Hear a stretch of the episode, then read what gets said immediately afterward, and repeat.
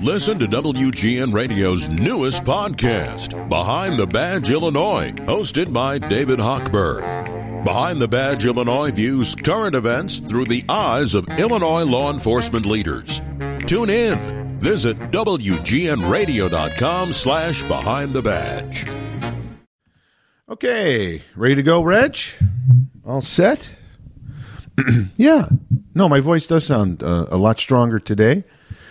Less nasal. I haven't blown my nose in a few days, so I, I think I have finally beaten that cold that I was talking about the last couple of weeks. So took a while though. but no, the instrument feels good today. Uh, I feel a, a vibrato, a timbre, if you will, not straining at all. So feeling good, feeling funky, feeling good. Ready to go? All right, let's go. Put it down the book. Episode 336. Wow. How's that? All right, you ready to go? Did you notice that the that the music started right it seemed when I saw your you remember there's been a delay after I've said, you know, the opening and then I signal for you to hit the music. Did you notice it it uh, for whatever reason it, it did seem to to fire up exactly when you hit the button this time. Do you have any idea why? No. of course not. Okay. All right, let's go. Uh, I'll give you the three S's. I'll give you the uh, the intro. You give me the music. I'll give you podcast number three hundred thirty six. How's that? All right, here we go. Star, smile strong. Three, two, one. Hey, it's Elton Jim Turano, and this is Captain Podtastic. Hold on. and it went right back to the old way. Okay, you better hit it a few minutes or seconds before then, huh? Didn't last very long. Here we go. Three, two, one. Hey, it's Elton Jim Turano, and this is Captain Podtastic.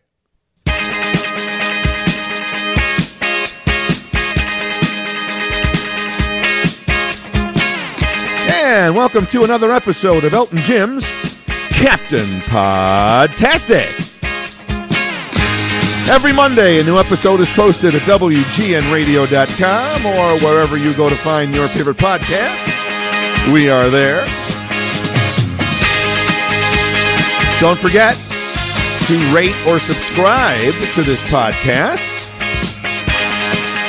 But most importantly, don't forget to get out there, hit the streets, make signs, make banners, get one of those those things that the that the sandwich people twirl.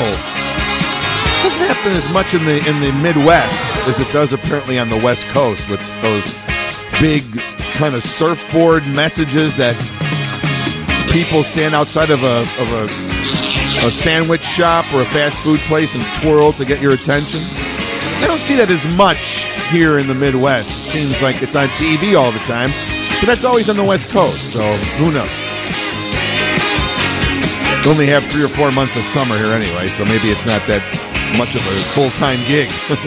no one out there in January flipping that thing around, trying to get you to go to a to get a submarine sandwich. Anyway, tell your friends, tell everybody that your favorite podcast is Elton Jim's Captain Podtastic. It should be theirs too. Your loyalty and devotion, much appreciated. And don't forget, go to WGNRadio.com, go to the prompt for this podcast, and you will find tons of previous podcasts just waiting for you to listen to. I've done 335, so this is episode 336. So, not sure if you have been uh, keeping attention, cl- paying close attention to some of the news that, um, and I use that in quotes, news. I'm doing air quotes right now. But you know, when you go online on most desktop desktop computers now, and I'm sure on phones as well, you know, whether it's on Facebook or Instagram or or just regular, you know, Apple or Microsoft Word, there's always there's just a a portal that comes up on your screen with a bunch of stories to read and click, Yahoo News, you name it. Tons of stories out there just trying to bait you, to help you click on. Sometimes they do deliver the goods, sometimes they are cleverly written, salacious, or um, as I said before, well written headlines that pique your interest, and then the story turns out to be an old story or never really delivers on the on the uh, appealing headline that they have stated. It's all about revenues and advertising and clicks and views and all that stuff. So sometimes going for your news online can be frustrating because um, some of it is not legitimate news. And so there was something, you know, there is something to say about when Donald Trump says fake news. Now, you know, he may have taken that definition to an extreme, but there it is it is legitimate. There is a lot of fake news out there. There's a lot of news that is either manufactured or certainly uh, presented in such a way to pique your interest, especially the headlines, in order for you to click on. And once you click on, you know somebody gets a bonus. You know, hey, they got to click on that doesn't matter if that headline was written correctly, if it was enough to pique your interest and to um, entice you to hit click. Once you clicked on that story, whether the story actually delivered what it promised, those people that uh, that wrote it or put it together really don't care. Now, that's not everything. I'm not saying there's some legitimate journalism out there still. It's harder to find, even on so so called legitimate news sources, because sadly uh, there is so much garbage out there put up there by anyone. I mean, that's once again the uh, the advantage and the disadvantage is yes, there's access to everybody, and that access means everybody can put up anything they want, and that can be dangerous.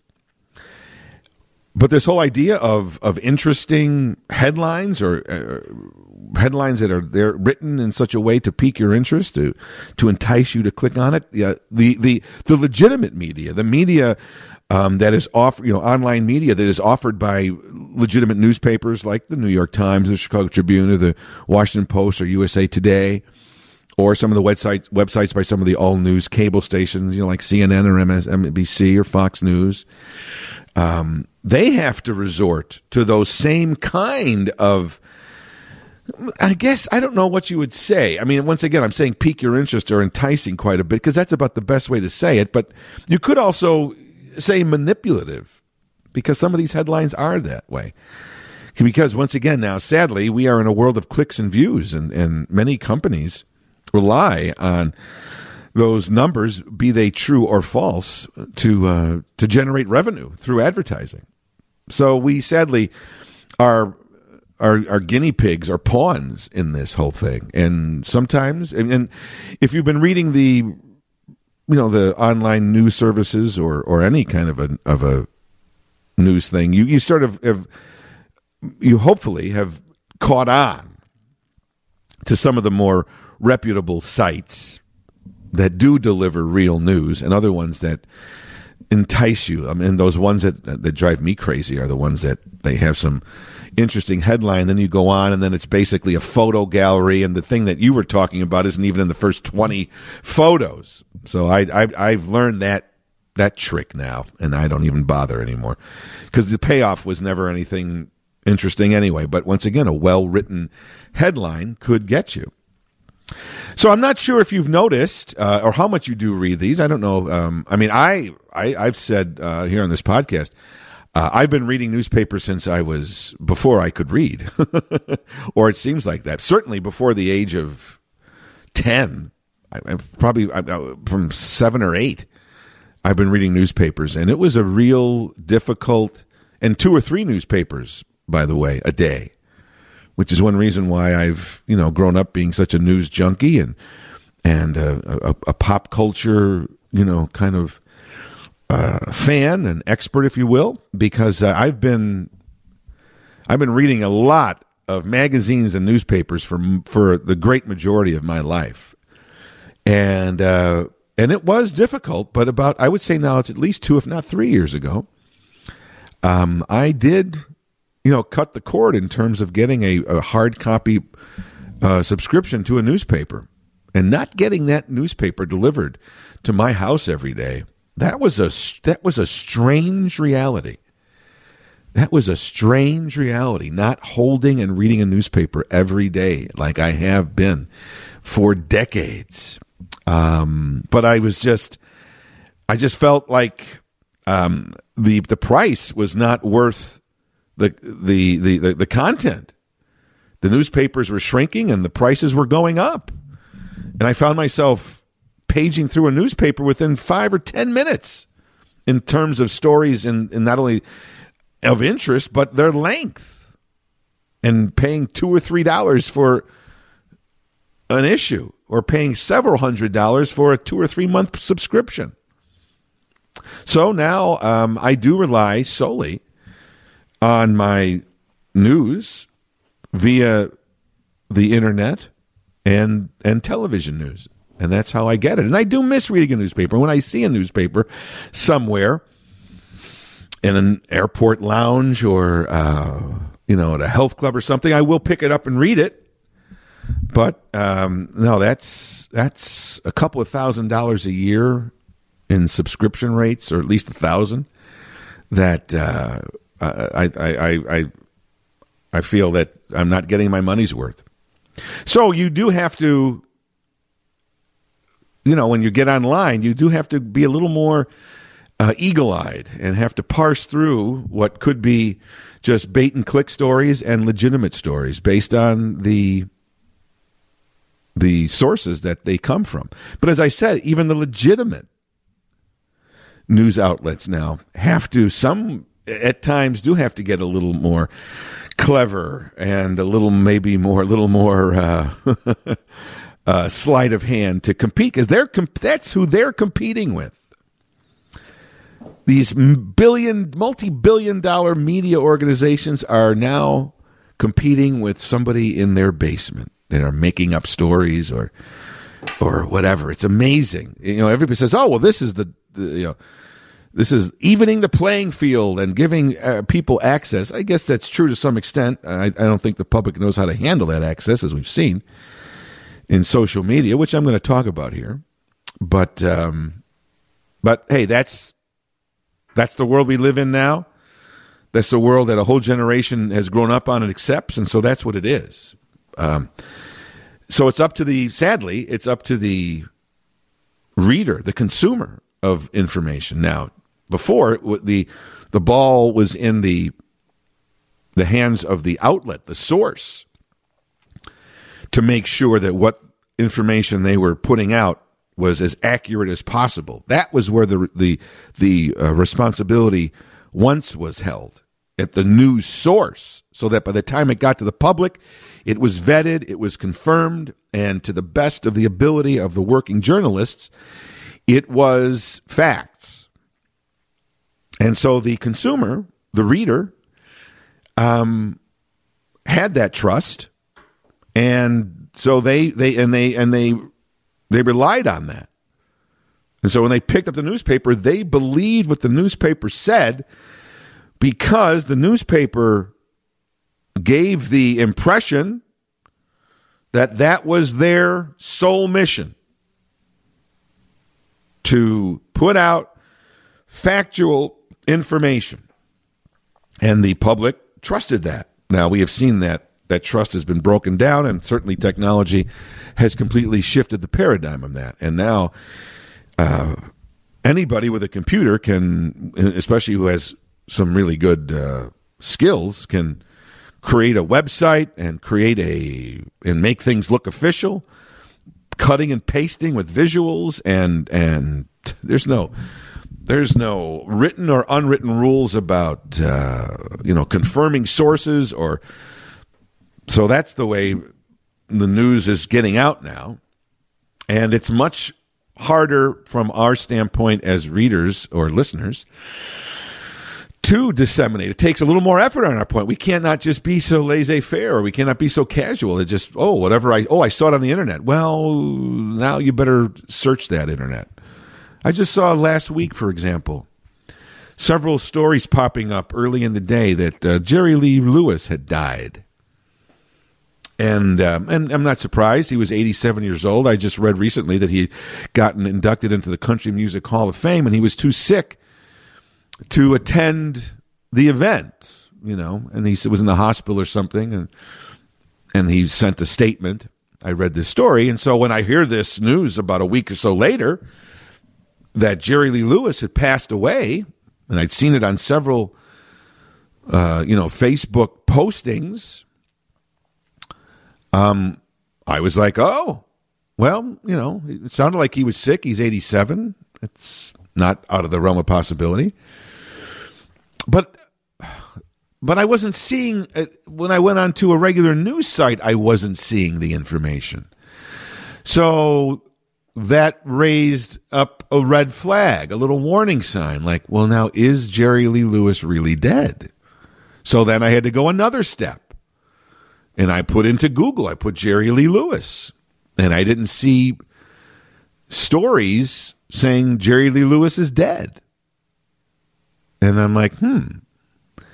And then later in the day on my Facebook news feed, I saw TMZ writing a retraction saying that they had gotten a bad source and that someone had, that purported to be in Jerry Lee Lewis's, um, you know, was representative or in his inner circle had reported to them that he had died and in fact that he had not died.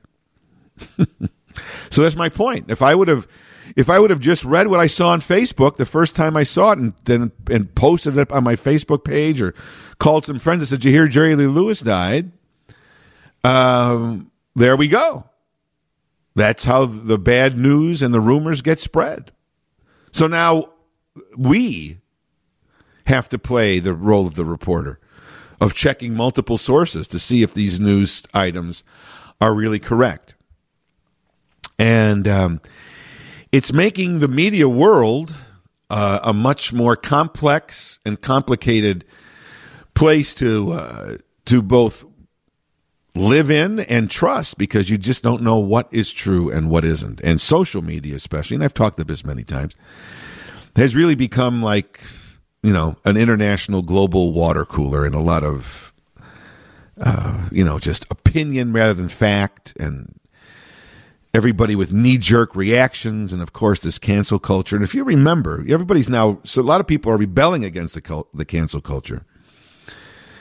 Uh, this oversensitive kind of nebulous jury on what is right and what is wrong in society. And I I talked about this m- many years ago, at least one or two years ago already now, and the dangers of it, and how I was not on board, and now it seems like a lot of other people are beginning to realize just how dangerous this cancel culture idea can be. Um, we're seeing a lot of people that um, that were, especially during the early days of the Me Too movement, who were canceled uh, without any kind of real investigation, just completely believing the stories of somebody that that said something about somebody without a real investigation, without without a kind of any kind of um, real facts. That was judge and jury and decision made by the public. Um, and we've seen lives and careers ruined by that. I'm not justifying some of the people's uh, possible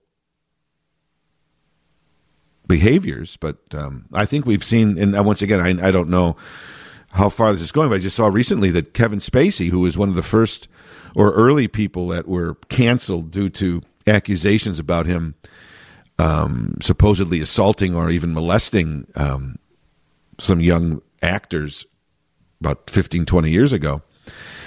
And he was, you know, he lost his job on House of Cards. He was taken out of some films. He hasn't been in a major film since then.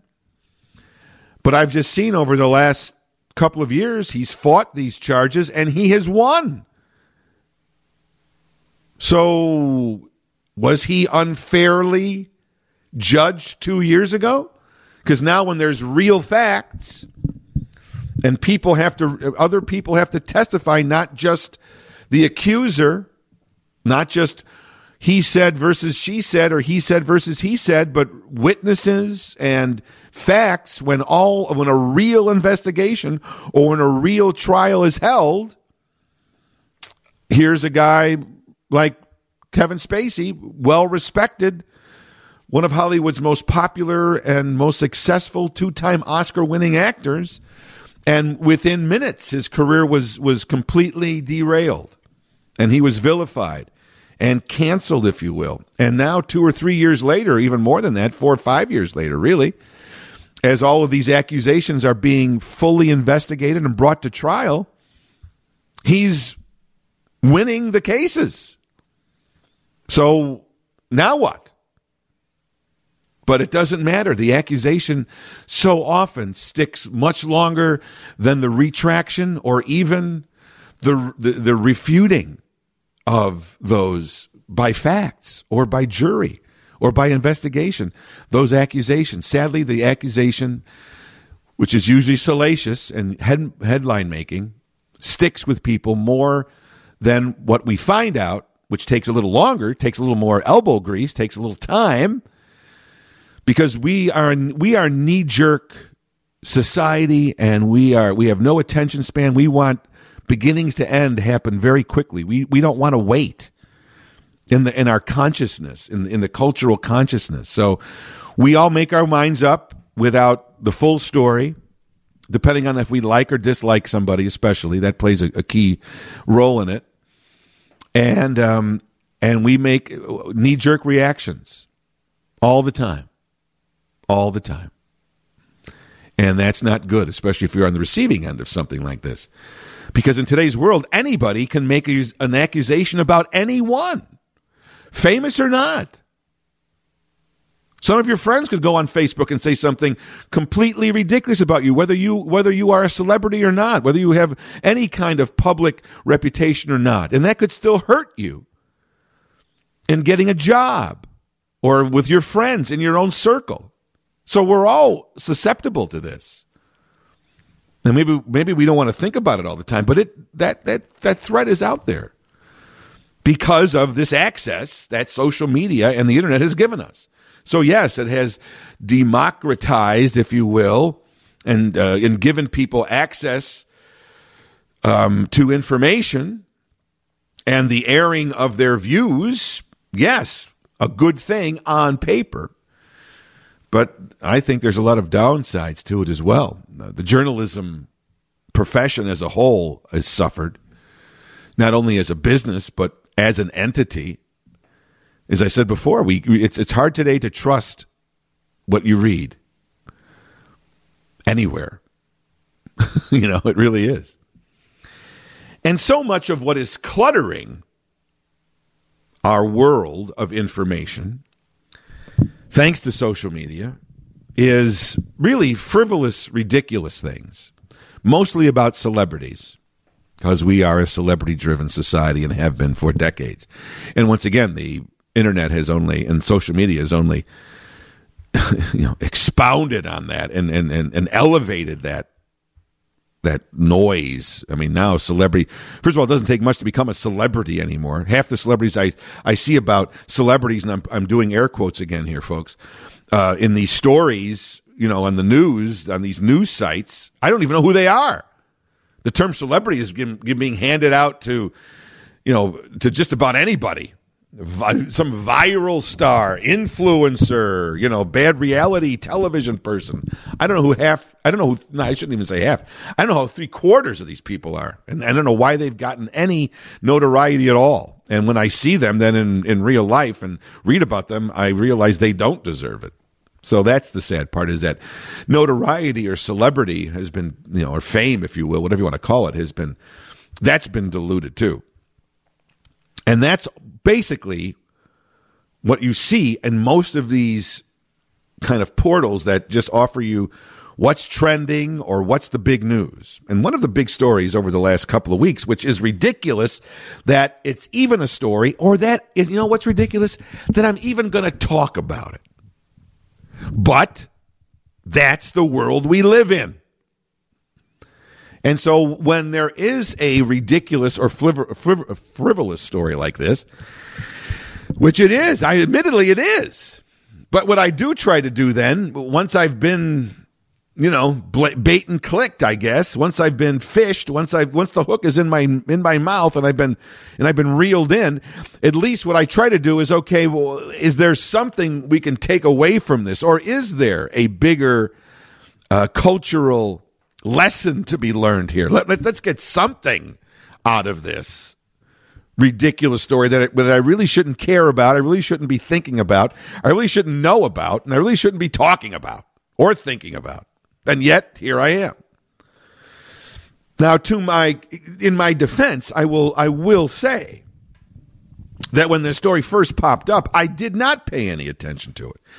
And I viewed it and saw it for what it ultimately turned out to be, which was a frivolous story about a celebrity that, if not for the world of social media, if not for the world of Twitter or Facebook or Instagram or anything else, this story would never have seen or heard the light of day.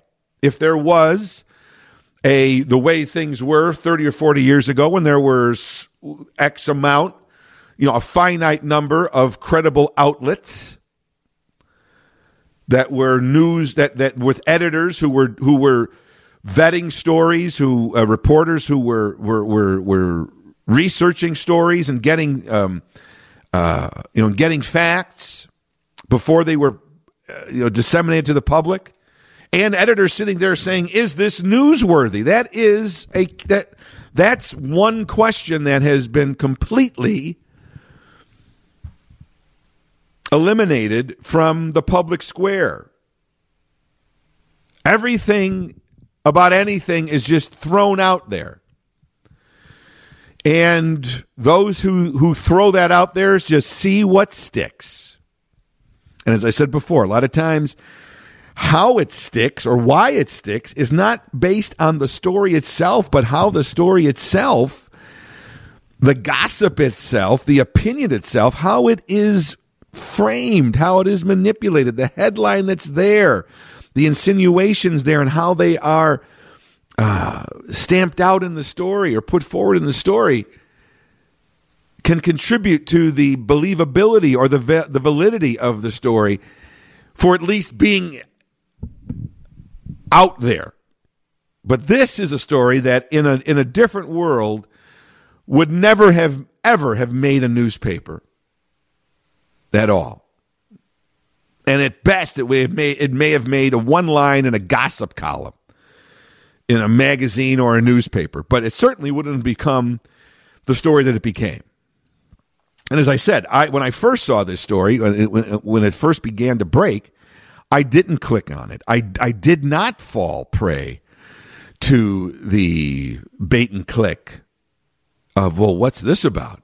Because it, it the headline it, the headline itself did not suck me in. It sort of made me shrug and groan and and say who cares and move on. And I did. Until this story seemed to get legs and kept popping up day after day with with new news if you will or at least new allegations or new statements from each side to the point where, you know, being a pop culture, you know, uh, aficionado, whatever you want to call it, I'm then my now my my interest was peaked. Now they did get me because this story just did not was not just a, a one timer that that as it should have been there and gone because it, it there was there was it was it was so nothing. But because both sides continued to give it legs as well as because the public were the really the real culprits here who gave this story legs by commenting on it and thus somewhat you know forcing both sides of this story to make a statement. And then, of course, then you comment on the statement that's made. And then the story lives on again for another day and another day. And everybody's looking at what the public is saying. And then bosses, if it's, you know, then, then higher ups are worried about reputations, whether it's the, the celebrities' handlers or their employers. And then everybody's involved. And suddenly it becomes, a story that that that does now demand attention when uh, by all rights it should not. So you're saying, "Wow, Jim, what what is this story? Was this about was this about Putin and the Ukraine? Is this about um, you know inflation? Is this about immigration? Is this is this was this something about the president? Is this about January sixth? Is this about subpoenas? I mean, wow." The way I'm describing this now, right? This has to be a major story. Wow. I mean, you know, for this story to have taken on the way you're describing it, have taken on these these uh, you know these new lengths and and all these different opinions and and and different comments from somebody. My gosh, this must be you know is, is there something about you know the U.S. and China relations? Is it something about the new British Prime Minister? Wow, I mean, what what must this be? Don't keep us in um, you know in in um, in the dark on this anymore, Jim. This has to be a big story. It may have started like nothing, just like the Watergate story did, right? That was buried on page five or six or seven or eight when it was first reported on by Woodward and Bernstein. Oh yeah, the Democratic organization, you know, Democratic uh, organization office was broken into last night. Okay, whatever. It was buried in the newspaper. You know, a year and a half later, it took down the president, first president ever resign. But it started as, well, I mean, we might as well cover it. It's something about the Democratic Party, right? So it, you know, you know, we'll give it, you know, a couple of inches here in the back of the newspaper, and that's the way this story started. But Jim, what, what, what international implications? What is this story that you're talking about that that that that grew and you know that started as something frivolous and grew into something so important? that it caught your eye and you've been following it now and it, and it became um, you know this this story that, that that that that people involved in it had to continue to make several comments on and keep responding to the public as the public was raging and making their minds up on who they believed oh my god jim what is the story is it putin versus biden is what is it is it is it trump versus pelosi my god what is it jim It's James Corden versus the Balthazar restaurant in New York. yeah, I know. BFD, right? Who cares? Why should I care? And yet, here I am caring. Have you heard? Did you do you know the background on this story? I mean, James Corden, a late night talk show host, best known. I don't know if majority. I would say that name might not even, uh, you know, spring a memory to many people. You may have heard the name. I don't know if many, if how many people even really know who James Corden is.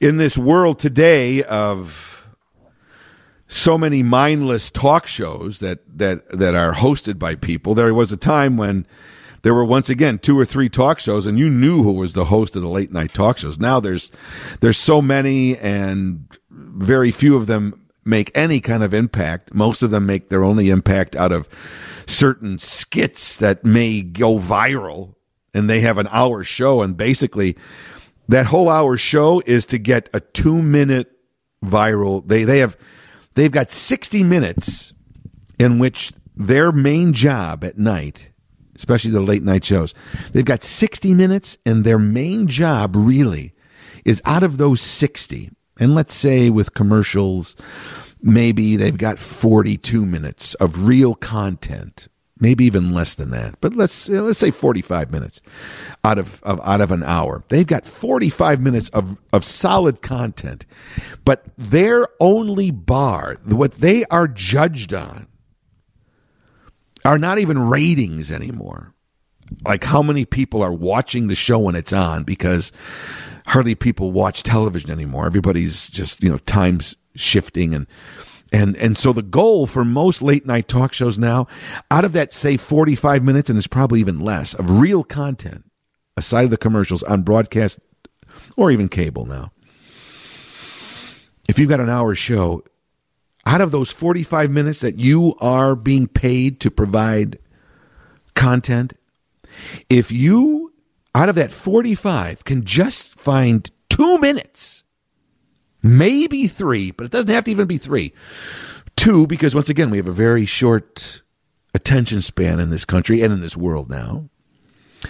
If out of that 45 minutes, if you can come up with two minutes that have some interest,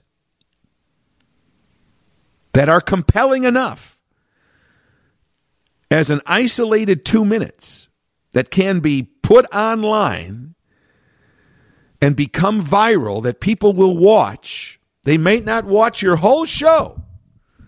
They don't tune into you at all. But if you have done anything worth anything for just two minutes out of the 45 that you have, of real content, if you can just find two minutes of something that's interesting or entertaining or provocative or funny or whatever it is, just two minutes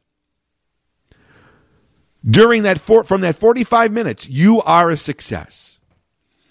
You will make tens of millions of dollars. That's no joke. Because for the most part, nobody in any kind of real numbers regardless of who's the king of late night. That's there is no kings or queens of late night. Forget about it. Those shows are are not what they used to be, both in attention that they get or quality. They are they are pandering. Um, many of them have taken some definitive political views, which is really not their job. And so they've turned off half their audience anyway, one way or the other. But whether it's Stephen Colbert or Jimmy Fallon or Jimmy Kimmel or Trevor Noah or Seth Meyers or James Corden or any of the these people who have late night shows, any of them, the numbers that they attract now are so minuscule based on what they used to be in the days of Johnny Carson, the Tonight Show, when when that was a show that you did watch. Now, once again, there were less options, so that certainly accounted for the bigger audiences. But at the same time, the the content is just not there anymore. And the interest is not there anymore. But they have become staples of television. And so every network feels as if they need a late night talk show, but they really don't. They really don't. And I'm not even sure why they still. I mean, I guess they get some revenue from them, but certainly, uh, you know, Stephen Colbert or Jimmy Fallon or Jimmy Kimmel and the three big networks, uh, you know, if you their combined audiences don't add up to what Johnny Carson used to have by himself, not even close, and certainly not in importance or or in or or interest. But what they do do, what they do do, because they are, this is their job. What they do on a regular basis, sometimes nightly, sometimes not.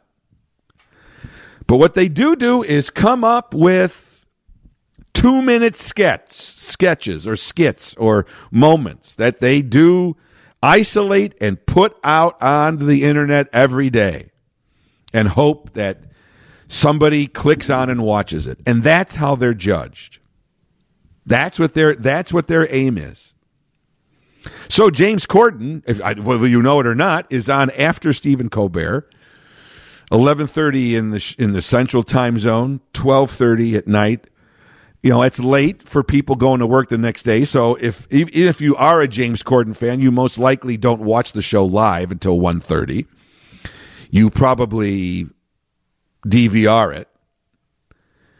But James Corden is best known for his car karaoke bit.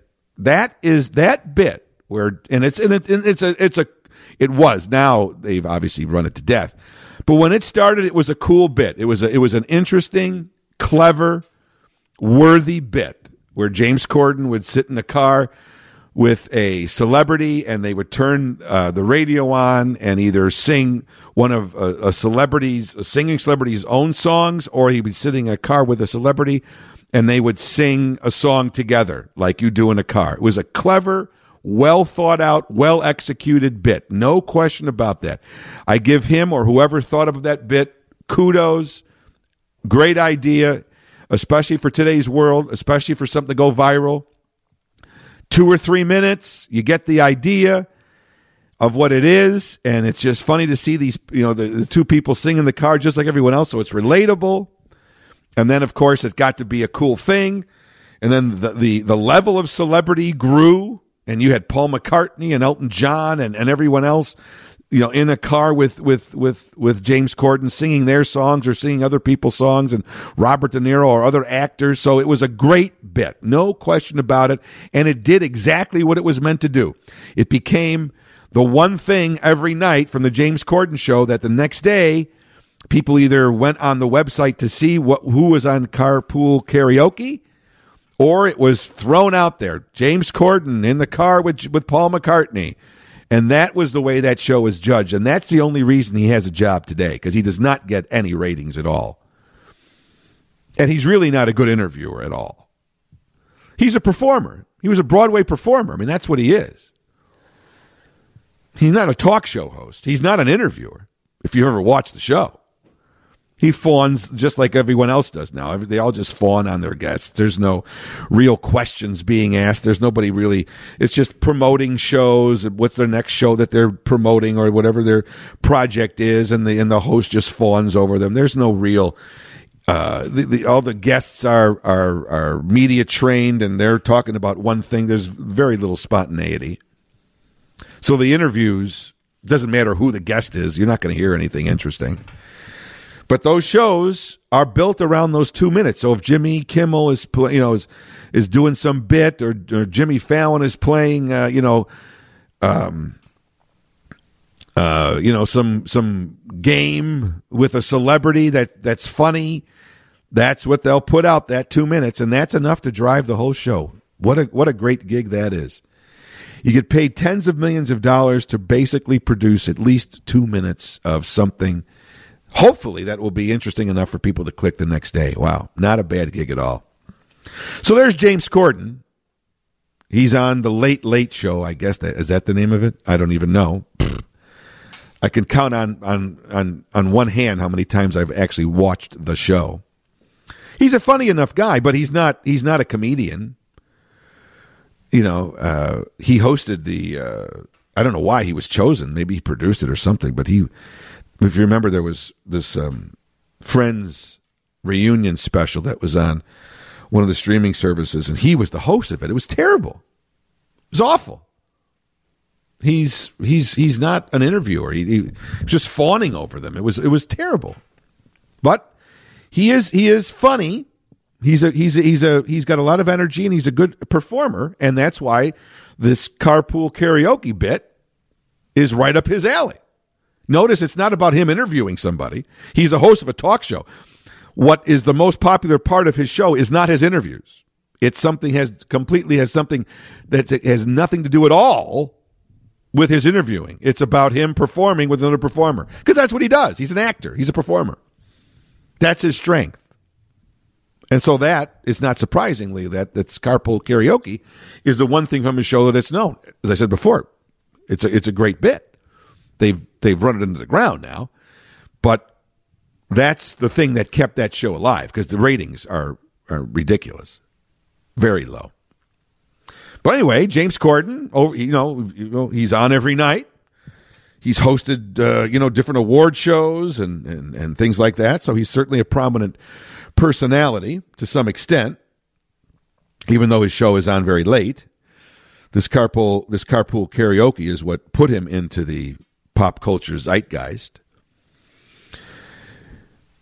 And he's actually quitting next year already. I mean, he's probably made enough money where he, you know, he's, you know, lucky guy, no question. He won the lottery. He got this job of hosting this late, late night, this late, late show. Uh, once again, never he was he wasn't even on anybody's radar screen. He, he didn't audition for it. He was in a play in New York on Broadway, and at the time, the head of CBS, Les Moonves, saw him in this play and said, "Wow, I think he might be good to host this late late show that we're going to put on." Never hosted a talk, show in his life. Just doing his job that night, and somebody saw him and and thought maybe he would be good. Wow, he's really interesting. He's funny. He's got a good personality. That's what I'm looking for. Wasn't really can he interview anybody for a talk show? That's not that's not what's important anymore. As I said before, it's just find any 2 minutes, whether it is one of your interviews, whether it's a bit you come up with, whether whatever it is. Just give me 2 minutes a show out of the 45 minutes that you have to do something that I can put out the next day that will get clicks and views. That's all those late night talk show hosts are are um, hired for, and that's all they're expected to do. It's unbelievable. But regardless, James Corden is uh, is a very wealthy man. He's got his own show for several years. He's got a good fan base. He's uh, he's he's obviously got a good uh, reputation. At least he did. Um, you know, because he's been a spokesperson for different commercials and stuff. So, yeah. Very successful career. And talented guy for what he for what he's trained to do, which is an actor in in the theater. But he's not really a good television host, and he's not really a big television star. He's not really a good movie star. He belongs on the stage. So it'll be interesting to see if, if he goes back to Broadway and just stays and goes back to his strength because he can now. Because he's got to have at least 30 or 40 or 50 million dollars in the bank. And so that's why he's quitting. The show's never made any impact besides this carpool karaoke.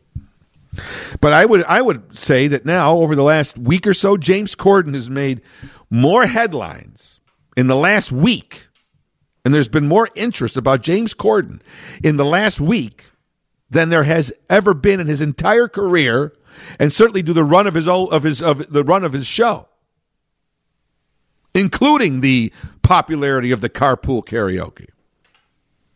So here was this story that was just a small little blip about James Corden getting being rude to his server at a restaurant in New York. And so, if I remember the initial headline, had something to say about, you know, James Corden is banned. So, once again, this, I'm telling you about the way uh, headlines are written to to entice you, to pique your curiosity. It doesn't just say, "Oh, James Corden," you know, um, has a run-in at a restaurant. Boring. No, no, no. You got to choose the right words, the right buzzwords. James Corden banned from famous New York eatery for rude behavior. Now I'm paraphrasing, but that's basically the gist of that way, the way that that story was initially posted on online news sources.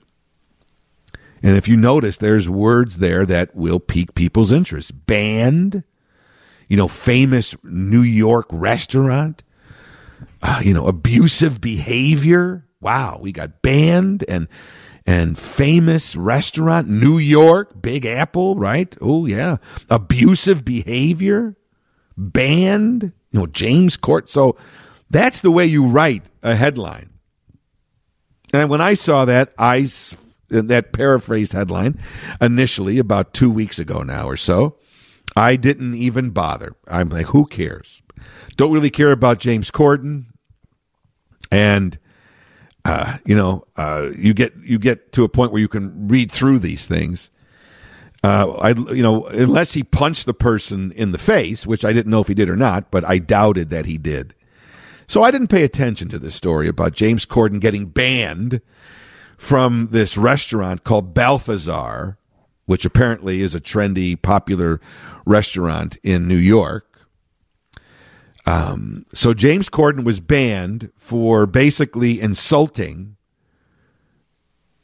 uh, the management and most specifically, and to the, the greater degree, his server at the restaurant, the waiter or waitress. And I believe it was a woman. But that we, we, we don't say waiter or waitress anymore right now. We say his server. So, uh, once again, I didn't even waste my time. Who cares? Don't really care about James Corden. It sounds very gossipy to me, as much as they try to entice me with all their buzzwords, and I didn't pay any attention to it. Went on just, you know, scrolling down and reading other news stories. Well, then the next day, there's James Corden's picture again with another headline. You know, James Corden denies abuse allegations at Balthazar. Well, now we see what's now, you know, now we got a little more specific. Now the name of the of the uh, restaurant is there, and now James Corden is denying these allegations. So what may have sounded like some little gossipy thing that somebody may have witnessed now seems to have a little traction. And I still didn't bite yet. I thought it was interesting how what seemed to be a very frivolous, light as gossamer story the first day about James Corden being in a restaurant and potentially insulting a, a, a server elicited now some statement from him,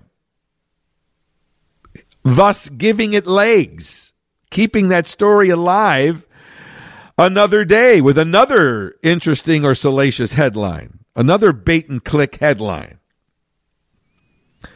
And then on the third day, it says owner of Balthazar's lifts ban. And so now, uh, from, you know, lifts the ban from James Corden. So now I'm like, what the heck? So now I'm interested because this seems to have, you know, now I'm like, okay, this is three days in a row. And this story has gone from, you know, allegations and a ban to a denial to now the initial allegation has been lifted. The ban has been lifted. So what happened here? So now I was interested. What the heck was this? Because it seemed to be over. But it did seem to have more life than it deserved or ever should have had. And also, you know, so being a pop culture, uh, you know, interested in pop culture, I now I was now my interest was piqued because this thing had taken such an interesting little turn where it should have just gone away after the first day. Never should have seen the story again. But it, three days later, and not only is the story still alive, but it's it's completely changed. It's resolved itself. There was apparently there was some controversy going on here that that was not on my radar screen, which I thought, well, now let me see what this is about. And so finally clicking on and reading the newest news and then getting the background of the story, you know, it's it, then of course I find out that you know this this restaurateur who owns Balthazar is kind of known for he went on the way this whole thing started, he went on Twitter and and made this proclamation based on James Corden being in the restaurant that he was banning James Corden. He's never banned anybody, but he was so abusive to the management at the restaurant, especially to his server. Um, one night, uh, calling her names and saying that she can't do her job and she's useless, and and he he should he can do her job better. And I've never had a, a you know anybody be so abusive to my servers and uh, the, and the and he was praising a server. You know, she was very shaken, and but she uh, she but she muscled through and and finished her shift, even though she was shaken and, and, and upset by these comments that James Corden said. And I will not have my uh, my staff abused. I don't care who it is, and so I am banning James Corden. So that's that was all there that first day. Woo wee! Wow. So of course with all that rhetoric flying on Twitter from the owner, people weighed in just hearing one side. Just hearing what this owner said that he was banning him and he he purportedly or allegedly did X amount of this, sending uh, uh, you know the food back and demanding uh, that they get another one and demanding getting free drinks for because they were so ill served and, and they ru- ruined their order and, and he demanded free drinks for the rest of the night and this whole thing. And so for this behavior, uh, the the owner of Balthazar was banning James Corden. So now that was the whole story, at least according to the owner of the restaurant. So in today's world, um, especially because every celebrity has a, a group of, of media, uh, well, I shouldn't say they have social media person that handles all their Twitter accounts and their Instagram accounts. I got news for you, people. If you follow somebody, a celebrity, most of them do not post those pictures or do not write the captions. Someone does that for them on a daily basis. And everybody is now, you know, everybody has a brand, right? We all have a brand out on social media, especially if you're a celebrity like this, a national celebrity, international celebrity like James Corden.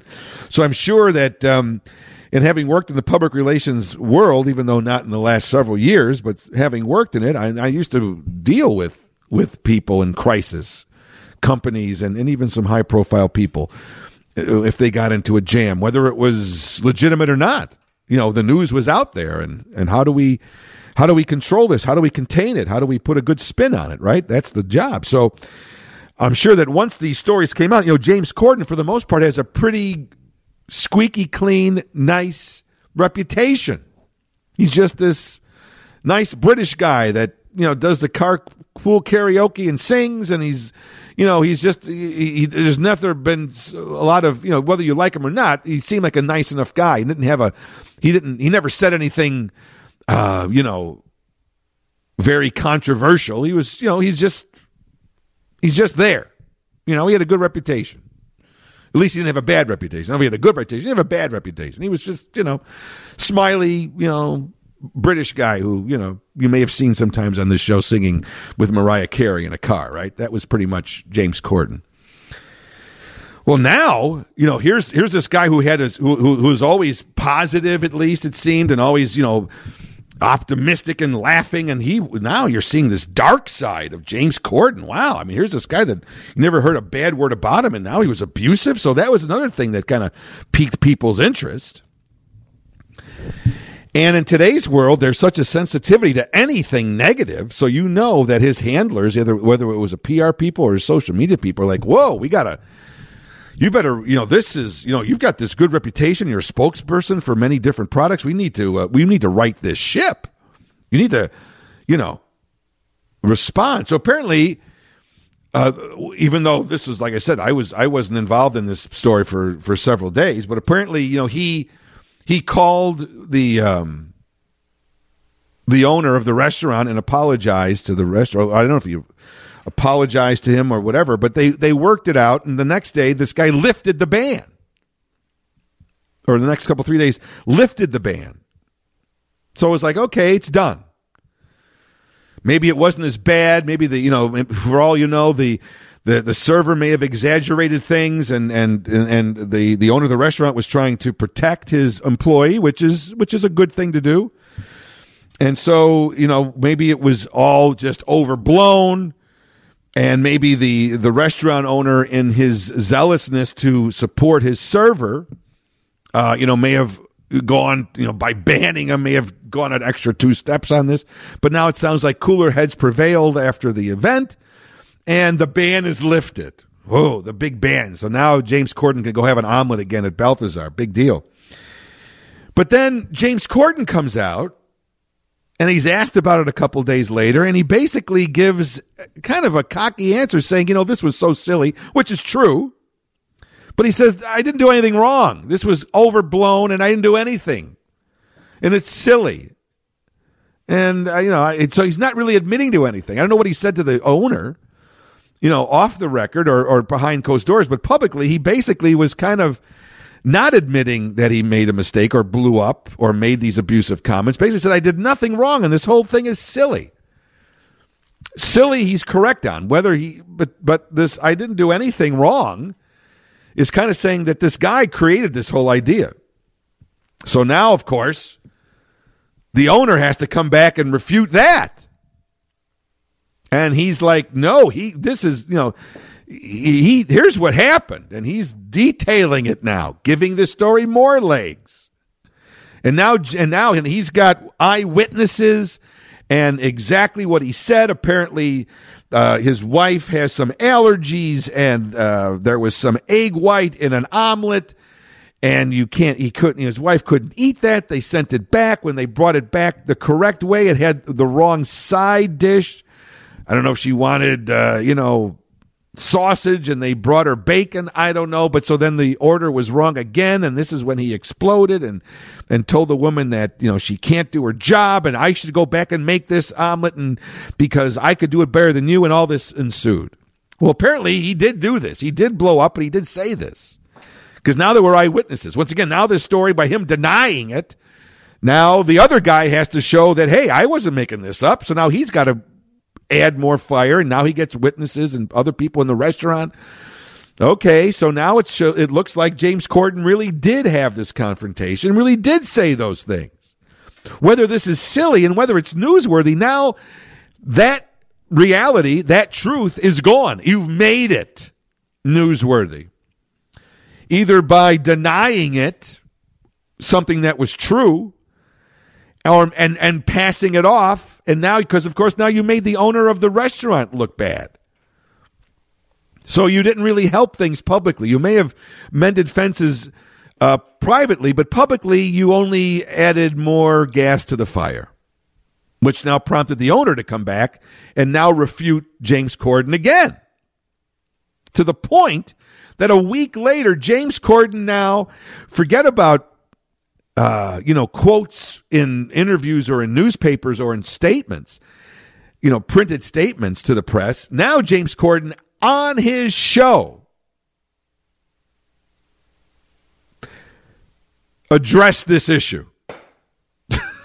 I mean, here you are on a network show, and you are now talking about an omelet at a restaurant that you sent back.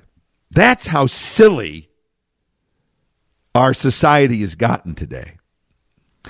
And so James Corden then did do a mea culpa and did say, yes, I was ungracious and I shouldn't have done this. And uh, so he copped to it and he apologized because I'm sure his PR people said, you know what, this is getting, this is, you're right, this is silly, but it is so out of control and you're not looking good here. And now they've got eyewitnesses. So it's not just he said, she said, or he said, he said. Now we've got some other outside people that are uh, co- uh, corroborating what he said. The owner. They're backing up his version. And sure enough, James Corden admits that what he did and what he said is exactly what the guy said. Now, what his intent was, and he did say, I probably overreacted and I shouldn't have said this. So he did apologize on his network show for sending back his wife's omelet. But then, of course, the public, which gave this story legs as well, had to chime in and they said, "Well, I don't, you know, that that that apology was fake. It was scripted. It didn't feel sincere. That wasn't a good sorry." So now we were now we're even rating the amount of sincerities or you know behind the sorry behind the apology. Because once again we we just have to we have to chime in as a, society and we have to comment on every piece of minutia. Who cares? So now apparently that television that network apology was enough for the owner of Balthazar to lift the ban and so James Corden and his wife can now go to Balthazar in New York and have this omelet that they love so much. So what happened here at the ultimate at the end of the day here? First of all, a stupid story that had no right even being reported became a story that had legs for more than a week and actually forced James Corden to use his network show to right the ship on. He had to make a a a, a very uh, you know a, a high profile apology for really a story that was nothing to begin with. But social media created it as well as Corden making things worse by not admitting to it. And and for all you know, you know, you know who comes out looking like a rose is the owner of this place because I never heard of Balthazar before in New York, and now I know it. So that band and tying this thing to Corden did that restaurant a lot of great PR. Balthazar in New York, never heard of it, never been there. I know about it now. People will go there. Couldn't buy the publicity, couldn't afford the publicity that they got for a week.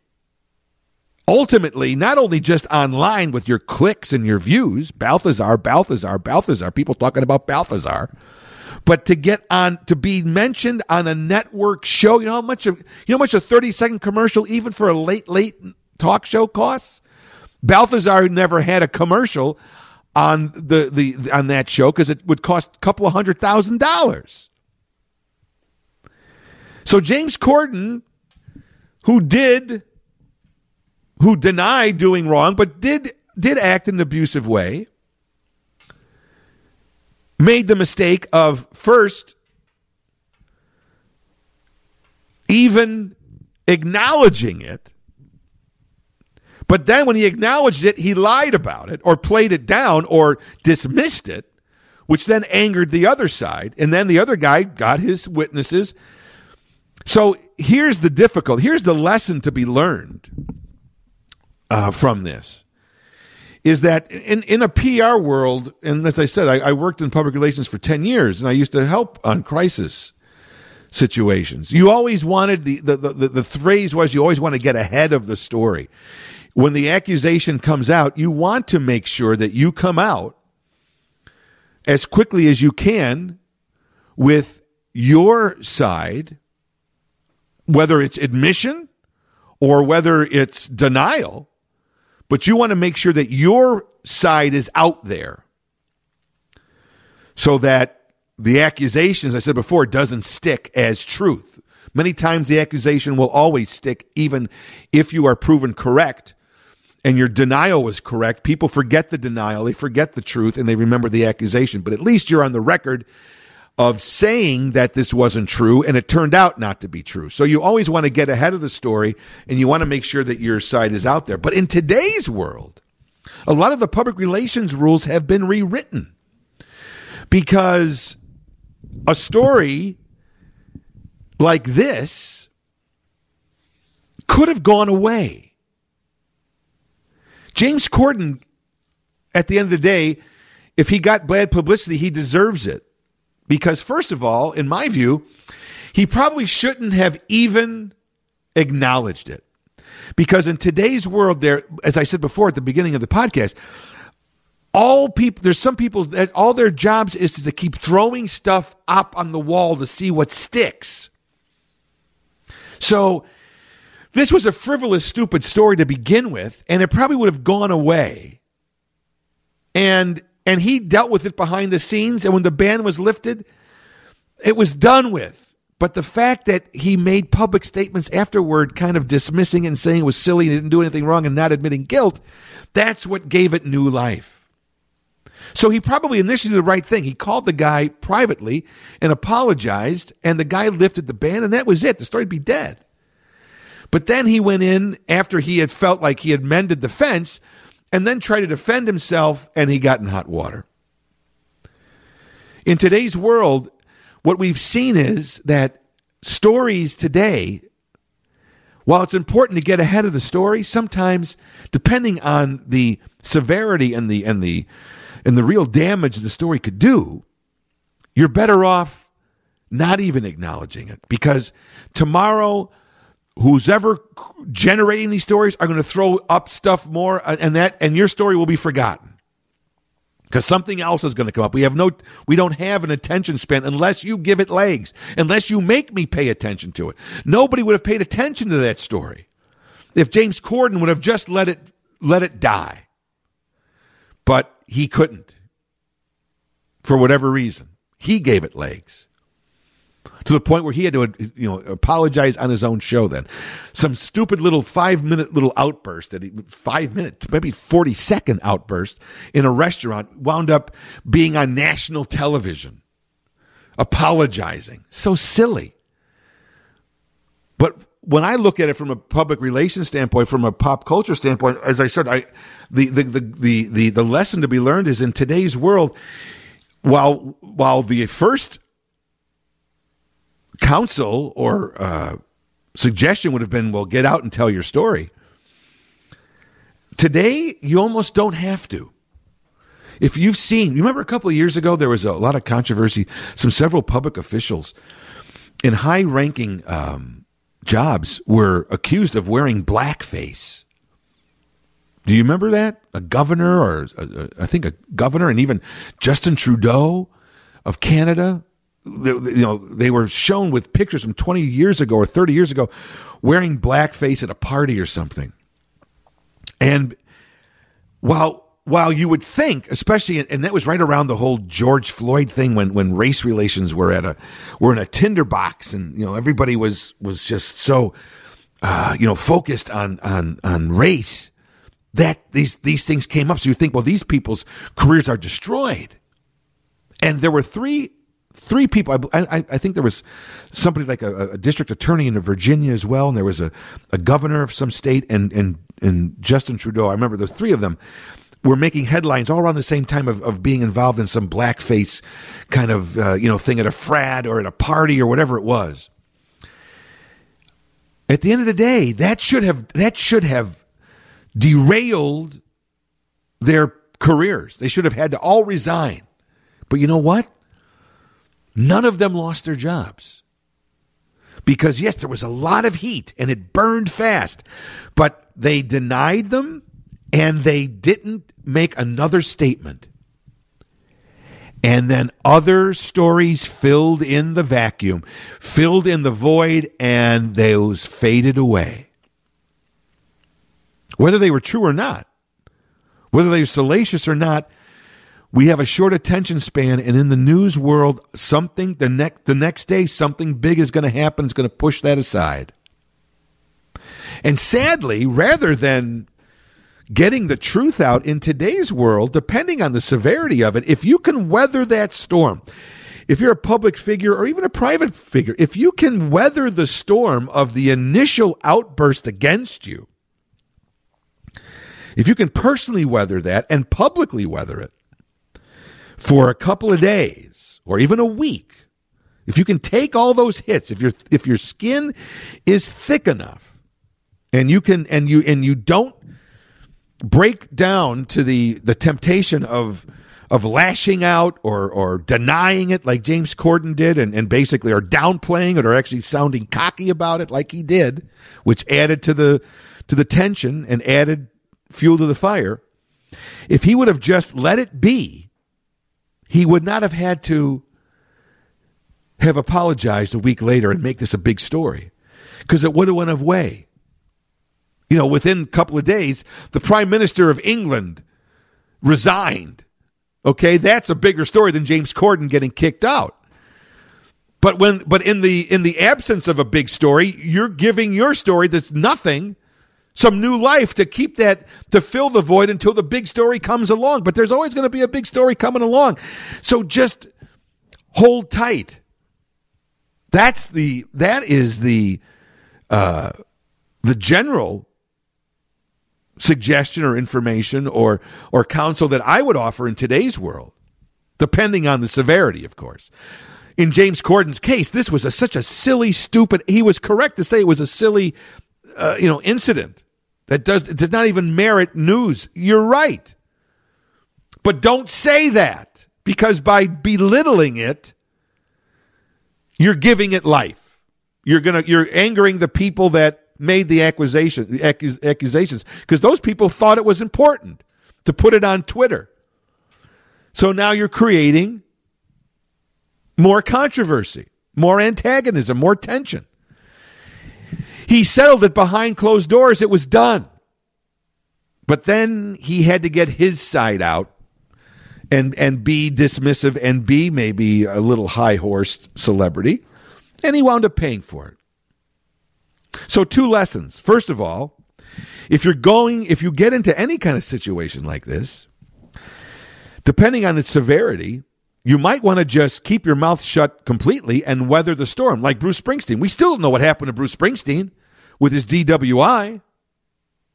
We still don't know the facts. He's never made a statement about that.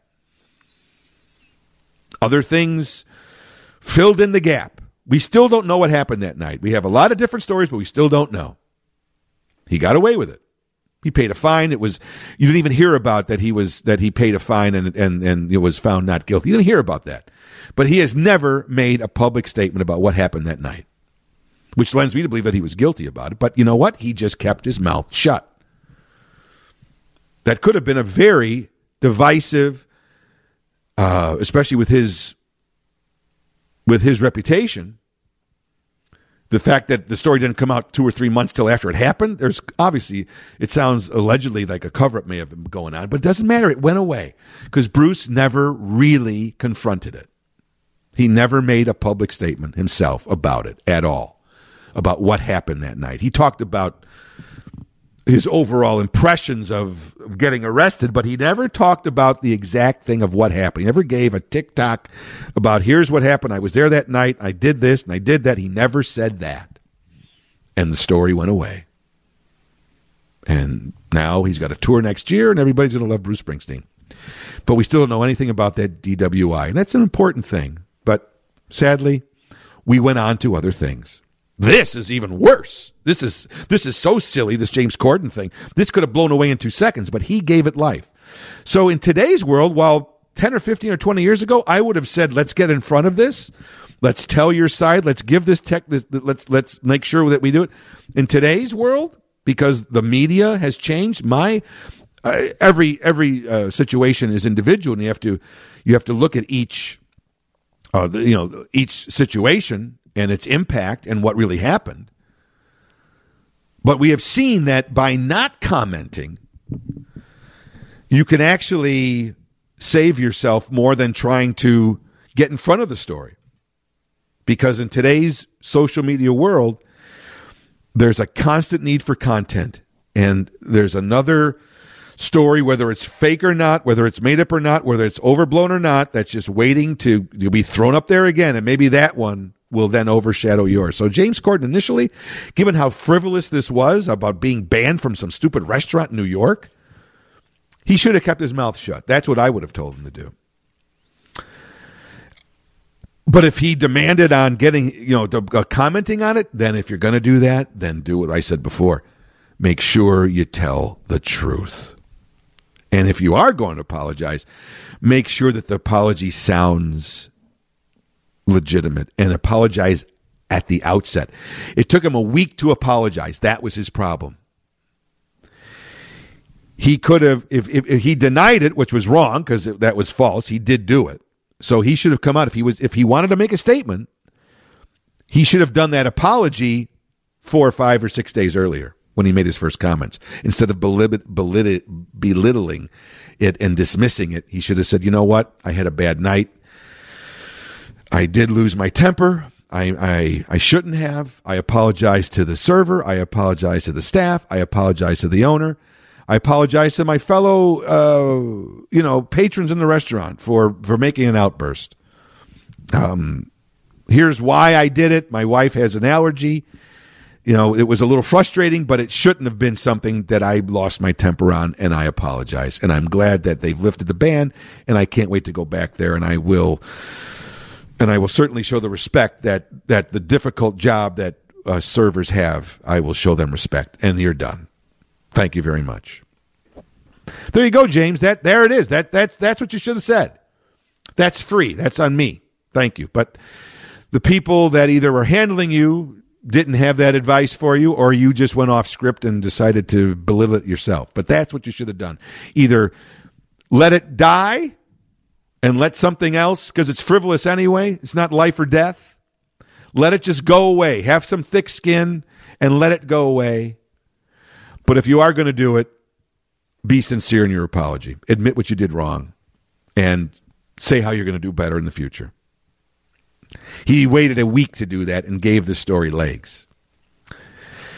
The other lesson to learn is for all of us cool your jets. Why are what is going on with us today? Oh, everybody's blaming COVID and all this, but there is such people just have this attitude today. We see all these stories about these Karens, these women, the, the, or these Kevins, but Karens are usually these women that are caught on, on, on video that are screaming at people and and making all this ruckus and everything about about insignificant little things. There, I don't know why everyone, all of us today are on edge, and we all feel entitled, and we all just we we explode on the the smallest things.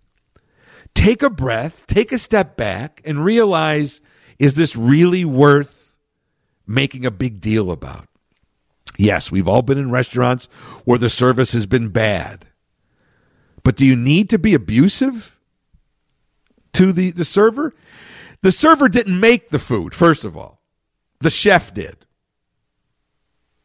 So I feel sorry that one of the hardest jobs is being a server in a restaurant because people have this high expectation now. I don't know why. And there's just this there's this arrogance for a lot of people whether they're at a diner or they're at a $500 a plate place. But everybody seems to just be ready to take off. I feel sorry for these for servers in restaurants, and that's one reason why restaurants are having a problem finding people to work in them after after COVID because it's not the job, it's the people that they have to serve. The people have become the job is the same, but the people have changed. There's some weird entitlement, some weird attitude that the average person seems to have these days. So do yourself a favor so you don't you don't get yourself in trouble, you don't create a scene and you don't get your blood pressure up and you don't abuse the server. We've all had we've all had bad service at a restaurant. We've all gotten the wrong thing or something hasn't been, you know, you wanted it rare and it was medium, whatever. You know what? Just deal with it. Stop making a scene. You're not that important. You make mistakes. Is it edible? Could you not eat it? Yes. Oh, they forgot my thing. As long, you know what? Uh, this happened in a restaurant before. They never brought the thing. As long as they didn't charge me for it, whatever. I'm not going to abuse the server and saying, you know, I asked for a side of spinach and never brought it. You know what? Big deal. You didn't bring me my bread. How come we didn't get bread? The table over there got bread. Whatever. Just take a step back. Figure out or, or realize is it important enough to make a scene and to be abusive to somebody and to get yourself and ruin your own dinner? Or just, you know what? as long as they don't charge you for it. I mean, if you, if they charge you for it, then you certainly have a right to do that. But or if it's wrong, they brought it back. You know what? If they brought it back at the same time, oh, the wrong side. That's fine. Whatever. That's what I. That's what I do. Whatever. Okay. Oh, I wanted bacon and I got sausage. Whatever. Okay. Sorry. Don't worry about it. You might want to say, you know what, I did. Oh, I did. Did order the bacon, but this is fine. Don't worry about it. So, two lessons from the James Corden thing, from a public relations and a, and a public kind of thing. You know, it's best to just let it die. Don't add fuel to the fire. But for all of us, in this situation, the next time you're in a restaurant, and you don't get good service, maybe you don't leave as much of a tip, or maybe you do mention in a kind way. There's no need to be abusive. There's no need to show any attitude. Why ruin your night by getting yourself all upset? Then when why give this other person who's working there a hard time too? They're doing their best. Some people are great waiters and waitresses and servers, and some people aren't. Now I'll tell you one thing real quick before I go here when I go to a restaurant, I don't know about you. This is, I think, you know, because in the millennial world here, we're all, you know, it's it's it's such a big deal to go to dinner. Everybody loves to go out, and eating at a restaurant has become such a big, major part of the lifestyle. That you know, I'm sure these restaurants are now telling their servers to really, you know, to, oh, you know, you've got to become friends almost with with the patrons. You ever watch these shows like Check Please? They, oh, I love the service. Oh, you know, I don't really care. I'll tell you, I'm not trying to be rude, but my server, I do not go to a restaurant because of my server. I go to a restaurant for either the food or the company I'm with. I respect the server. I expect a certain amount of proficiency in serving me my food. But I don't need to know the server's name. I don't say, "Oh, I, am you know, I guess, I guess it's nice. Hi, I'm Tom. I'll be your server tonight. That's fine." But I don't say, "Well, I'm Jim, and this is my wife, or this is my friend." I don't introduce myself to the server. I'm not there for the server. I'm there for the the company and the experience. I don't. The server is is there. I'm I'm I'm polite to the server. I will joke with the server, but I'm not becoming friends with the server.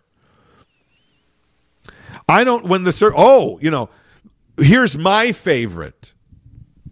I don't. Uh, some people. Oh, the service was the service was so great. They were telling us all about the menu and what they.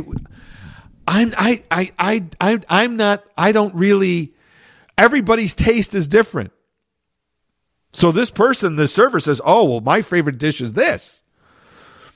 Well, now you've put me in a spot because if I don't order that, it's almost like I'm disregarding your suggestion or I'm belittling your suggestion. And the fact is, I don't like cod or I don't like calamari. So that's your favorite appetizer, but I don't like it. So I don't get that. Now, am I insulting you by not getting it? Am I dismissing you by not paying attention to your. So I don't really, I don't look for the input of the server. I mean, they give me the specials. Here's the specials.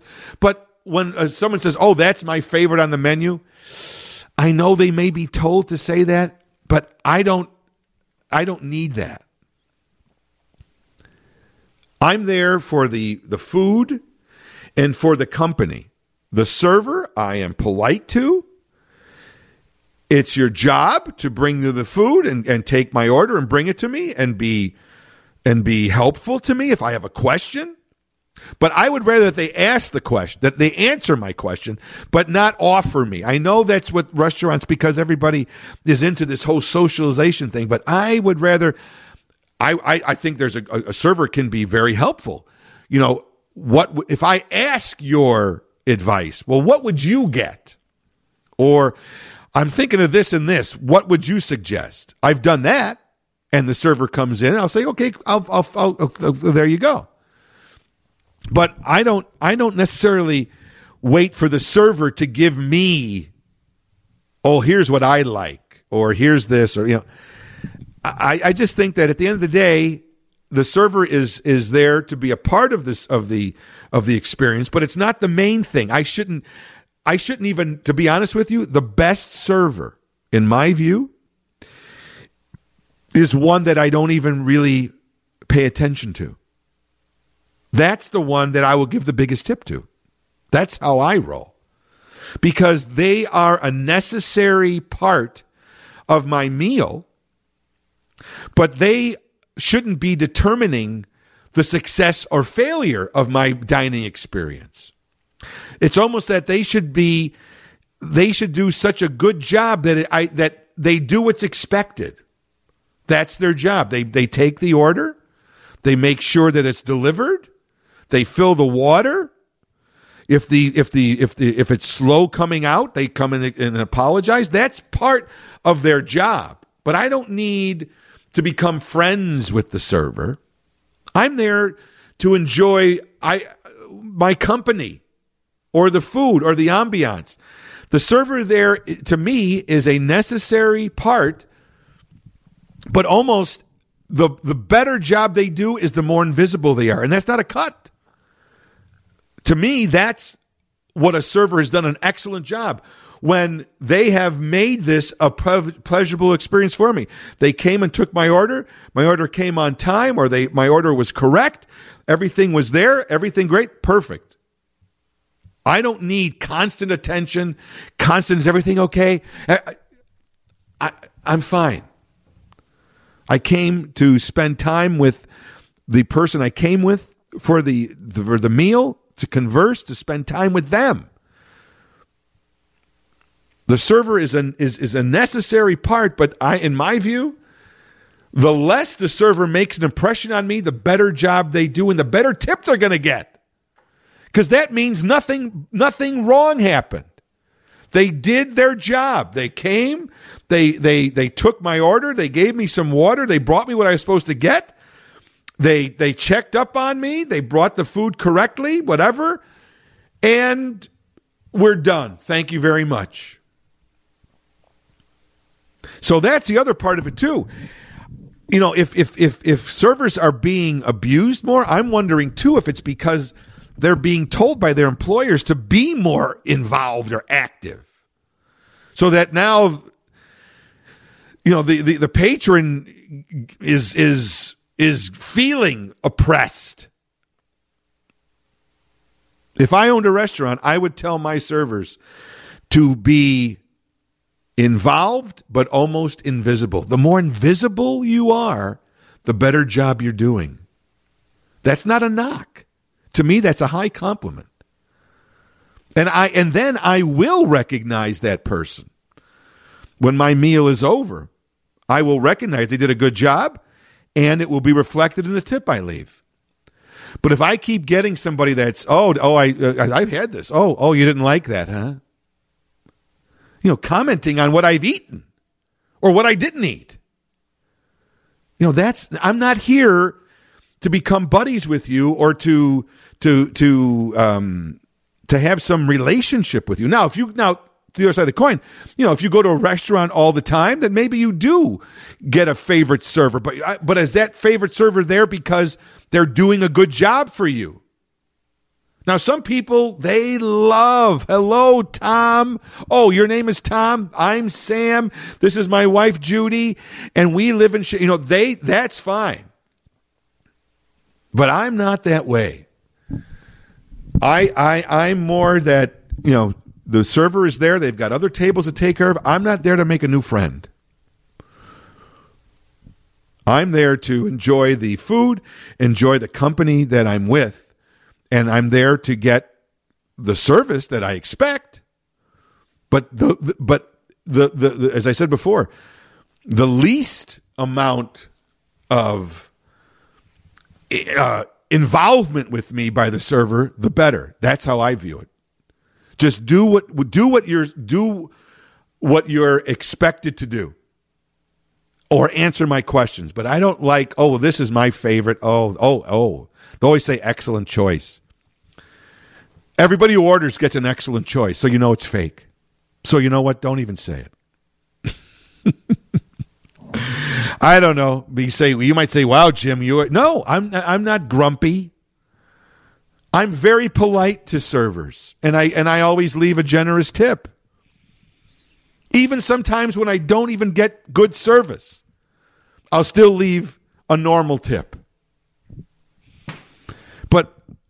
When I go to a restaurant, I'm there to to be with the person I'm with or the group I'm with and to enjoy the ambiance of the restaurant and the food of the restaurant.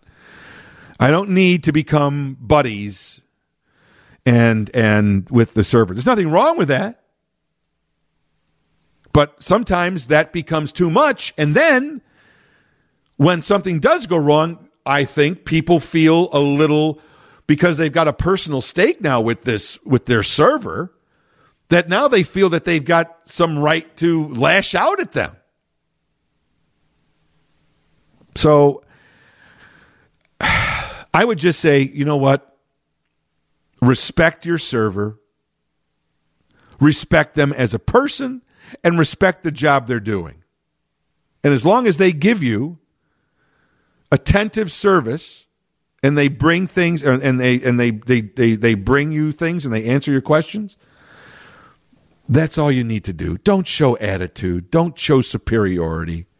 You're not better than them because you're coming to that restaurant. That's that's kind of the attitude that's going on. Like well look you know i am at a restaurant and you're just my server. I never look at people like that. I know the job they're doing. I never had to do that job. I never would. That's a tough job so I give anybody who is a server at a restaurant a lot of credit because that is not easy, especially in today's world. It's not a it's not an easy job to begin with, And if you're the patron, don't make their job harder. Don't make it more antagonistic. And if you're the owner too, you know, maybe I don't know. I don't know. Maybe I'm I'm different, but I think the less the server is involved in my eating experience, the better. And that's not a knock. That's actually, in my view, you've done an excellent job.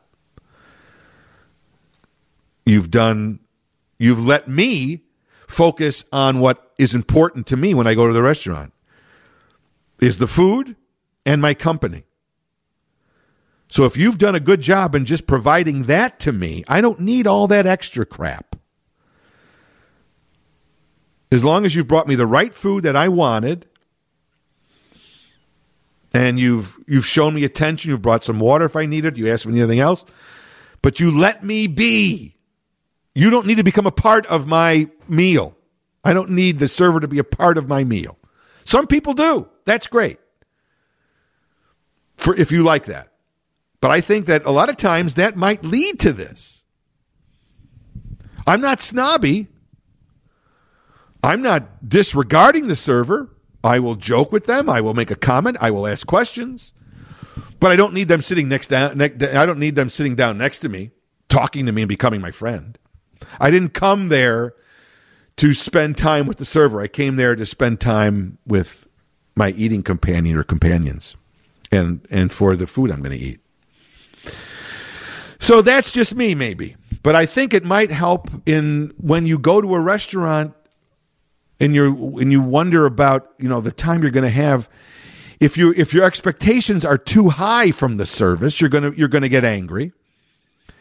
And if they're below what you expect, you know, okay, some you know what? Some servers are better than others. Some people are better at their jobs than others. But it's not an easy job. It's a thankless job many times, and it doesn't pay much unless you give them tips. So I will even overlook a bad server.